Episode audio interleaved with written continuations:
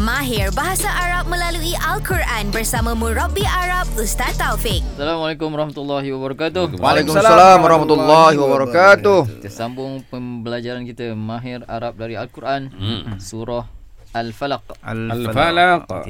Jadi perkataan seterusnya adalah al-uqad. Unqadun. Unqad. Al-unqad. Kena ada a- al Ustaz? eh? Ada. Ah, Wa kena min ada. syarrin nafathati fil uqad. Oh, Ah, kena ada dalam al-uqad. Al-Quran ada al alif lam. Okey, alif lam. Qad. Unqad. Al-unqad. Okey, baik Ustaz.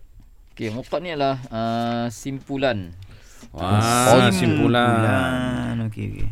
Simpulan Dia mereka. uh, Sihir ni. dia adalah jamak daripada uqdah. Uqadah.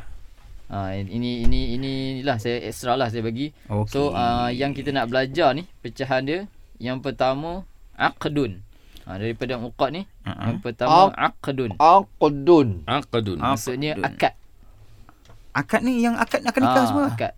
Ah, akad. Eh, oh, Akad, macam perjan- Ustaz, maksud perjanjian lah tu. Ah, Oh, okey, akad. Ain qaf dal. eh? aim qaf dal. Okey. Aqdun. Aqdun. Aqdun, aqdun. Okey. Maksudnya? Hmm. Maksudnya akad lah. Akad lah. Okey, alright. Itu akad. Akad. Yang kedua aqidah. Aqidah.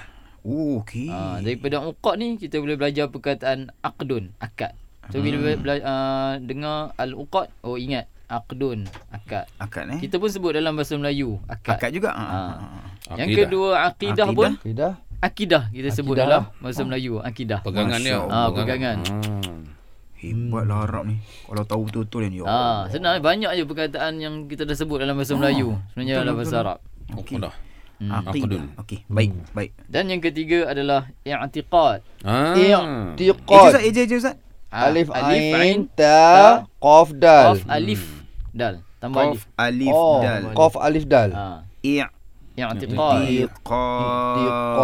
Apakah itikad kita? Ah kepercayaan. kita. Kepercayaan eh.